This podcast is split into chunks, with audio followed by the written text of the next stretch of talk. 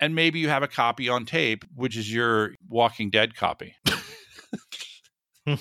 for the, during the zombie apocalypse.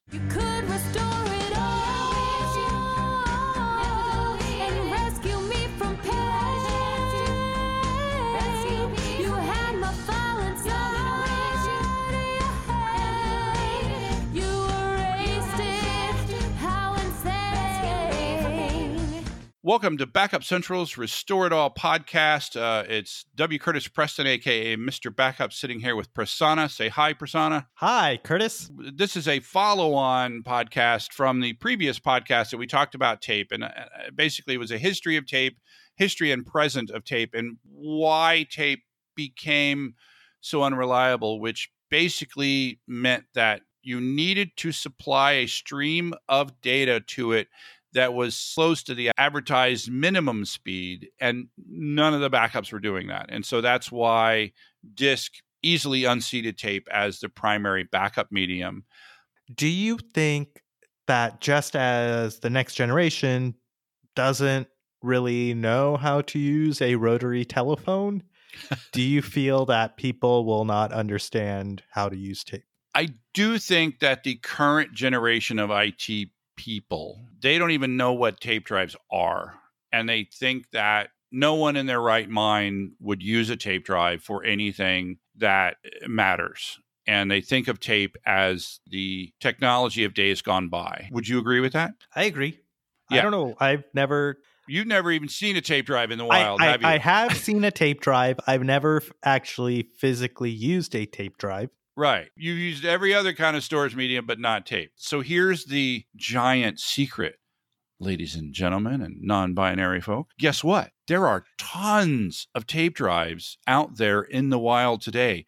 Google uses them, Amazon uses them. All these companies that you love and revere use tape in their data center for really important things. And throwing off tape like it doesn't exist or it has no value to a data center is definitely, I think, a mistake. What do they use it for, Curtis? I believe that the primary use case that they have are, are, are two things. One is spinning off a very large image of their data center, right? So some of the other things that we've talked about in this uh, is about why Salesforce, for example, has a backup of their data center, but you can't easily use that to restore your Salesforce instance. The same thing of Office 365 and things like that. I think they might use it to spin off an image of everything after they've created a say a snapshot of the entire data center.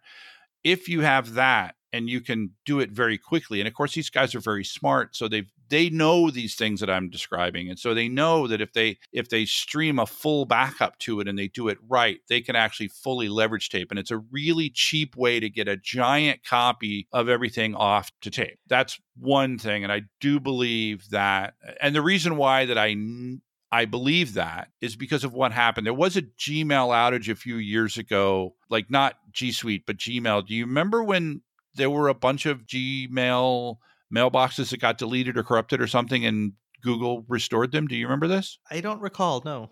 Yeah, so it was a few years ago, and there were quotes in the articles about the, the Google was restoring these free accounts, but it was taking a while, and they mentioned tape in that in the article that one of the reasons that it was taking a while is because they were doing it from tape. So I, I do believe they still continue to use tape, but they do it in a smart way that sort of leverages the way tape actually works. And if you don't know what I'm talking about, go listen to the other episode. But I think the main use of tape is for long term storage. If when you transfer data to tape, so the first thing is when we transfer data to tape, we have to do it in a way that makes sure that we're transferring it at a speed that's happy enough. And in an archive situation, I think that's the case, right? So we It's usually going to be fulls, right? yeah, it's going to be a giant bunch of records or bunch of files or something. And it's essentially take all of this stuff and throw it out on tape. I think a, a typical archive system is, is, the equivalent of a full. So it, it, it's easier to send a stream that keeps that tape drive happy. That's number one. And then the other thing is that it's matched well to the way archive and long term recovery works, and that is that you send it out there a lot, but you don't pull it back a lot. Does, that make sense? Yeah, so you're always constantly writing your full backups, but you hope to never have to pull it back. Right. And that's the way most people are with long term storage. And I think, I can't prove, but I think that tape is potentially behind some of the storage options in cloud vendors like Amazon and Google and Azure, where when you talk about, for example, with Amazon Glacier Deep Archive? when you talk about Glacier Deep Archive, it's so cheap that I wonder if it's tape. And the the cost is very tapey, if I can use the word. The cost is very tapey. And the access time is very tapey. When I thought this when I first saw Glacier, But it's one of those things where they will never tell you what's no, they're the not. They're not telling us. They're not telling You us. got to admit though that that's just such a low cost point that it's makes sense. It's to consider that instead of say your normal tape. Yeah, and by the way, uh, let me just so we spent the last podcast arguing about the bad things about tape. So let me tell you the good things about tape. And this is why it's actually a really good long-term storage mechanism. So two things about tape. One is it's actually better at writing data than disk. Did you know that? I did not. So it has a better bit error rate than disk by one or two orders of magnitude, meaning for every X number of blocks that you write, every magnetic medium is going to write one of those blocks wrong and not know it. The odds of that happening on tape are one or two orders of magnitude better than disk. That's just an Which- Which indisputable makes it like perfect for a long term retention. which makes it perfect for long term retention, right? And number two, tape is much less susceptible to magnetic degradation than disk. I know that when you think about tape, again, this is that millennial thing that you're talking about. Modern day people, they're thinking tape, it seems flimsy. It seems like that wouldn't be the case. But again, let's go back to physics. In the vernacular, we say magnetic degradation. In the the technical word for it is coercivity. And the word comes from that a magnetic bit over time can be coerced to not be the bit that you think it is, right? So it's it's a 1 and then over time it can be coerced to become a 0 and subsequently corrupt our archive. The, there's a formula for this called the coercivity formula, which is KUV over KT. I think I got that right. And the two really important variables in that equation are the size of the magnetic bit in microns and the temperature of the medium in Kelvin. And we're getting even deeper than we did on the You're last getting podcast, so right? technical, Curtis. Yeah. Basically, the bigger the magnetic bit, the harder it is to accidentally flip it. The warmer the magnetic bit is on a normal, average, ongoing basis, the easier it is to flip. That's just the way magnetics work. Guess which, between disk and tape, guess which device has much bigger magnetic bits and is much cooler. And then the other one, guess which has tiny, tiny magnetic bits that's hot all the time. That's a loaded question. So I'm guessing the first one is tape yeah. and the second is disc. yes.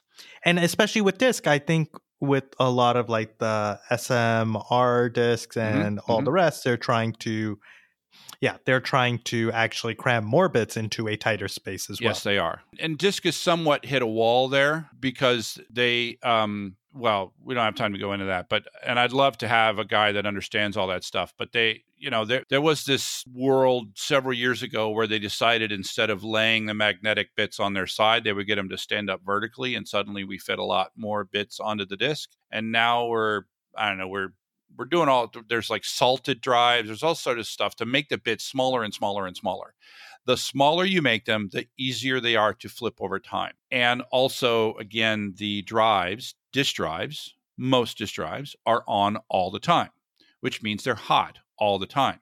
All tapes are stored on a shelf in a Climate controlled climate room. controlled room for for humidity and definitely they're from a temperature basis there's they're nowhere near the temperature of an average disk drive on an average day. The result is that a tape is designed to reliably hold on to a bit without any bit rot which is the other term that we call that for 30 years guess how long you can reliably put a bit on disk and keep it there without touching it without having it degrade Three years. yeah, well, it's five. You're worse than the the actual facts, but it's it, it's only five years. So disk, without doing anything else, disk is not a great long-term storage mechanism. In fact, it's not even it's not even close to being a, a good one. And so there are things you have to do with tape, right? You have to retension it and read it and all this stuff. The stuff that Jeff talked about on the last podcast, which we called How Hollywood Does Backup. It's not like tape is perfect. You do need to do those things, but you actually need to do them more often on disk.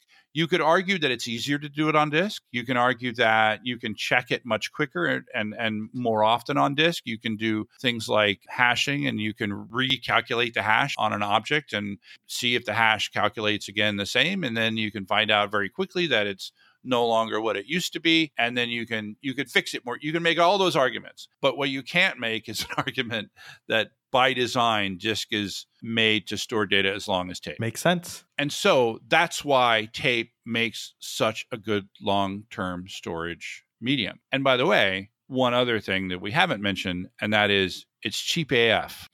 that is true. But the other thing also I don't know if you mentioned is it's so easy for me to take a tape backup and just put it in a truck and ship it off to some vault somewhere else. Never underestimate the bandwidth of a truck. Yeah, without having to worry about how do I replicate, how do I provision bandwidth, how do I secure my remote site, how do I pay for power cooling, etc. in my remote data center. For large amounts of data, it's definitely easier to ship data than to send it over. I mean, even with with us, with you know, with Druva for large new backups, we, we don't use tape, but we use the Snowball Edge. So we send data via common carrier back to Amazon because it is just easier to do sneakernet than it is to do internet for large amounts of data. So the other thing is because the tape is so cheap, you can also store multiple copies on tape for less expensive than you can store a single copy on disk. I've talked about this a lot in other times. Even if disk were free, which it isn't, even if disk were free, it would cost more than tape to store data for long term. Why is that? Because power cooling replacement costs. Power and cooling.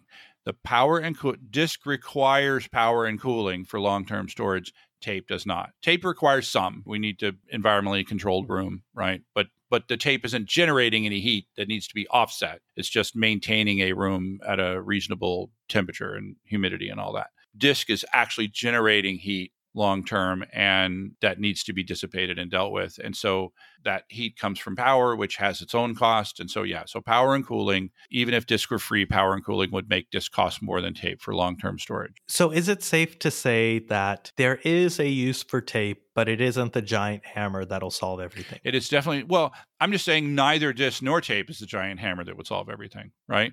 Uh, but I do think that those who are, if you're looking at a long term storage system and you're not even considering tape as an option, I- think you're doing your company a disservice. You do need to make sure that when you design that system, you need to understand the way tape works. Just like again, go listen to what uh, Jeff talked about last week about the the Shoah library and the stuff that they do. That needs to be part of your media management system. You need to retention the tapes. You need to read the tapes back in, and you need to do that every so often. I I- think once a year sounds like a bit of overkill, but if you can do that, that wouldn't hurt. But that needs to be part of the system, and also part of the system needs to be moving the data from LTO 3 to LTO 5 when LTO 5 comes out and so on. As long as you do that, you could have an effective long term storage system. And maybe it's one of your long term storage systems. Maybe you have a copy in the cloud, nothing wrong with that. And maybe you have a copy on tape, which is your Walking Dead copy for the, during the zombie apocalypse. Maybe your backup is on tape. Whichever way you do long term archive, you need to understand the way that medium works. If you're using tape, you need to retention, you need to do all that stuff. If you're using disk, you need to ask your vendor how they address the long term viability of disk. If it's a cloud vendor, ask them how they guarantee durability because again, tape isn't perfect, disk isn't perfect. Just make sure that you are aware of the way the technologies work and that the vendor isn't thinking that disk or tape is a magic bullet that solves all problems. that sounds We're done with this episode of Restore It All. Make sure you subscribe and you can always restore it all. There was a file, but I deleted it. Too bad your backup system isn't worth a spit.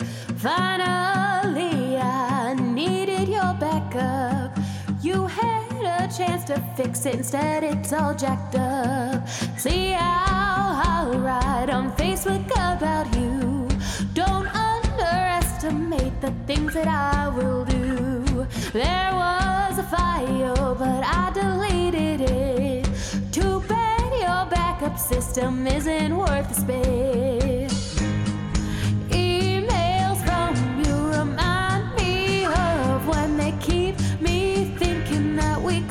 Could